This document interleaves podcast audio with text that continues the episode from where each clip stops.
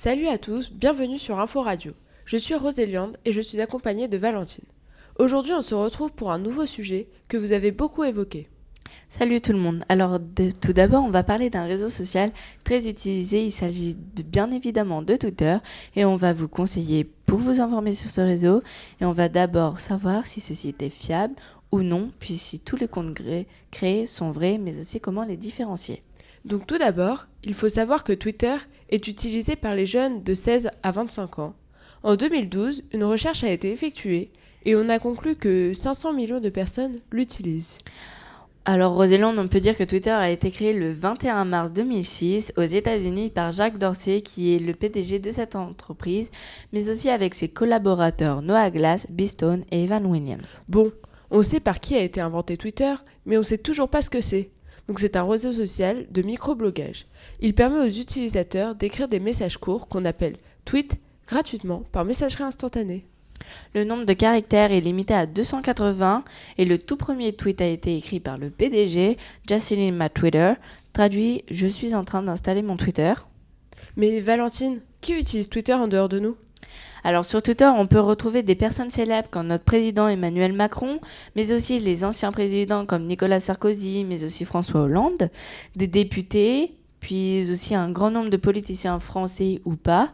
On peut suivre des célébrités comme des chanteurs américains, français de toutes les nations, des danseurs ou des personnalités publiques. Il est tout aussi possible de retrouver des sportifs comme nos champions du monde de foot. Il y a aussi d'autres comptes, comme par exemple celui de la mairie de Caen-la-Mer ou celui du Secours catholique. On retrouve donc un grand nombre de mairies et d'associations. Des journaux se sont aussi créés des comptes Twitter, comme Le Monde, Le Figaro et encore bien d'autres. Mais Rosélande, pourquoi les journaux ou les mairies ou les associations se créent des comptes Twitter? Mais tout simplement grâce à la messagerie instantanée, qui leur permet de diffuser des informations rapidement. On reviendra sur le sujet juste après. On peut trouver une infinité de profils d'informations, mais sont-ils fiables? Voilà la question qui nous a été posée par Léa, qui a 16 ans.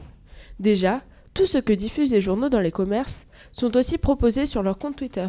Les informations de ces comptes sont fiables, mais il faut savoir les reconnaître aux éliandes. Quels sont les comptes fiables où on peut les déjà quels sont les comptes fiables On peut les voir déjà par leur nom, tels que l'équipe, qui on le sait est un journal sérieux sur le sport. Pour savoir si ce compte est officiel, on peut le voir par une certification, c'est-à-dire qu'il est à côté de leur nom d'utilisateur, un petit symbole bleu, ce qu'on appelle le badge. Alors, euh, pour ce qui est des informations données par les politiciens, il suffit encore de regarder s'il y a un badge à côté de leur nom d'utilisateur. Attention aux montages photos qui font croire qu'une personne dit quelque chose totalement fausse sur une capture d'écran modifiée d'un tweet. Comme promis, on revient sur le sujet de la messagerie instantanée grâce à Théo, 21 ans, qui nous a demandé quelles sont les qualités et les défauts de ce système. Donc euh, les informations sont données avant même qu'elles soient passées dans les journaux ou dans un journal télévisé. Alors nous avons accès aux informations d'un événement instantanément. Nous ne sommes plus obligés de regarder les informations à la télé ou lire un journal si l'on veut être informé. Cela nous permet aussi de s'informer à quel moment, alors qu'en s'informant à la télévision, les programmes sont diffusés de certaines heures, puis toutes les informations ne nous intéressent pas. Sur Twitter, on peut ouvrir le lien qui nous intéresse sans devoir tous les lire alors qu'on veut. Mais le problème est aussi que ces informations ne sont pas vérifiées. Elles sont dites sous le feu de l'action et peuvent être exagérées. Les textes de plus peuvent contenir quelques fautes d'orthographe par la précipitation de l'écriture.